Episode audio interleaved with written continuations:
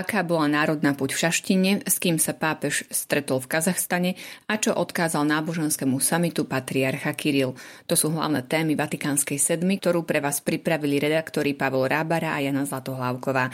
Nenechajte si ujsť nič podstatné z aktuálneho diania v kresťanskom svete. Príjemné počúvanie. Po roku od návštevy pápeža Františka v Šaštine sa na tomto putnickom mieste konala tradičná národná púť. Vlaňajšiu návštevu hlavy katolíckej cirkvi pripomenuli niektoré okamihy. Jedným z nich bola aj spoločná modlitba biskupov v bazilike ešte pred slávnostnou omšou, podobne ako minulý rok, keď sa ju modlili biskupy spolu s pápežom. Tento raz s dvomi menšími zmenami. Na miesto pápeža modlitbu viedol nový apoštolský nuncius Nikola Girasoli. Druhá zmena spočívala v tom, že na záberoch nebolo vidno emeritného trnavského arcibiskupa Roberta Bezáka, ktorý v Láni v Šaštinskej bazilike v pápežovej prítomnosti bol. Vtedy sa spoločné modlitebné stretnutie interpretovalo ako pokus pápeža potvoriť zabuchnuté dvere medzi Bezákom a ostatnými slovenskými biskupmi. K vlanejšej návšteve pápeža sa vrátil vo svojej homílii aj hlavný celebrant a kazateľ nitrianský biskup William Judák. Ten pripomenul Františkové slova zo Šaština o tom, že Mária jednoducho zostáva pod krížom. Stojí pred krížom, neuteká preč, snaží sa zachrániť si život, nepoužíva ľudskú lesť ani duchovné anestetika, aby sa vyhla bolesti. A neskôr spomenul aj vyjadrenie pápeža z Prešova o tom, že kríž je kniha, ktorú treba otvoriť a čítať. Podľa biskupa Judáka v tomto prípade je aj sedem bolesná panna Mária knihou, ktorú treba otvoriť a čítať. Pápeža a jeho slova z minulého roka pripomenul na záver omše svojim entuziastickým prejavom aj nový nuncius Girasoli, ktorý za potlesku prítomných poboskal sochu sedem bolesnej. Ako sme na národných púťach v Šaštine zvyknutí, homílie na slávnostnej omši zvyknú obsahovať okrem teologických myšlienok aj obsah s presahom do spoločenského diania. Kázeň biskupa Judáka sa v tomto zmysle dotkla akoby troch oblastí. Jednak vyjadrilo znepokojenie nad hodnotami v spoločnosti, spomenul napríklad rozvodovosť a odchody mladých do zahraničia. Potom sa vyjadril k sociálnej oblasti. Už dnes 700 tisíc žije za hranicami sociálnej biedy. Koľký to budú o niekoľko týždňov? Pýta sa biskup. A napokon prišla nenápadná, ale povšimnutia hodná zmienka o domácej politike.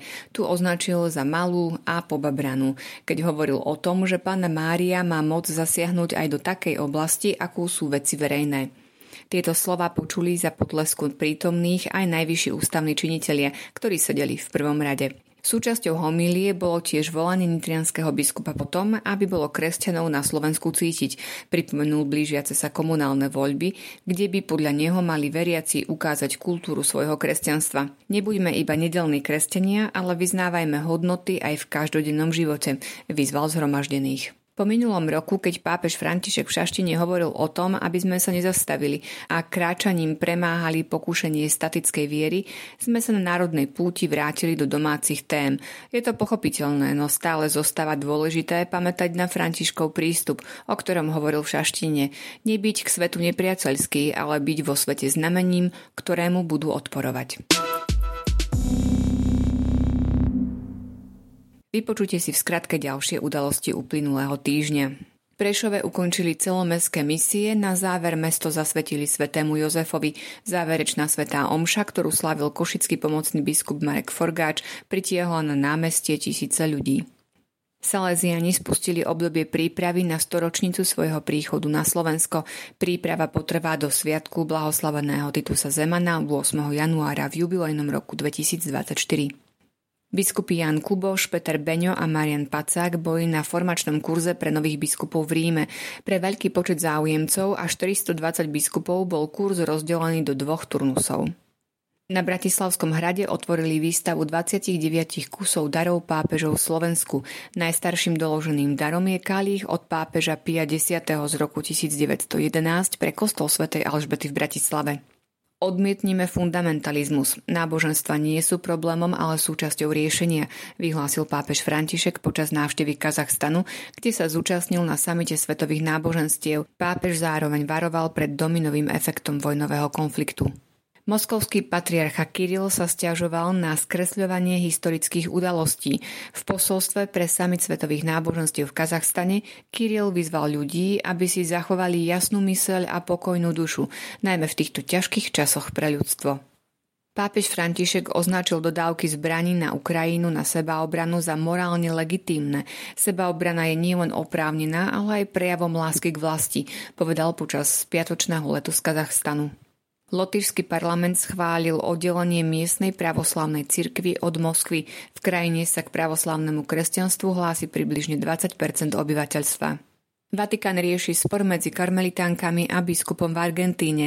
Dôvodom sú údajné zjavenia. Dikasterium nariadilo reholníčkam obnoviť život podľa regúl a dodržiavať klauzúru. Ešte filmová bodka na záver. Do kin prichádza nový dokumentárny film Slobodný o príbehu priateľstva Silvestra Krčmeryho a Vladimíra Jukla. Generáli tajnej cirkvi zohrali významnú úlohu v boji proti totalite v Československu. Boli prenasledovaní a strávili dlhé roky vo väzení. Napriek tomu po prepustení pokračovali vo svojej činnosti, zakladali krúžky, malé ostrovy slobody, kde mohli ľudia slobodne myslieť a veriť. Film je podľa tvorcov zároveň príbehom hľadania osobnej vnútornej slobody, ktorú je možno zachovať si v každom režime a za každých okolností. Počúvali ste podcastový súhrn diania v kresťanskom svete. Ďakujeme za pozornosť a potešíme sa vašej priazni aj o týždeň. Pekný víkend.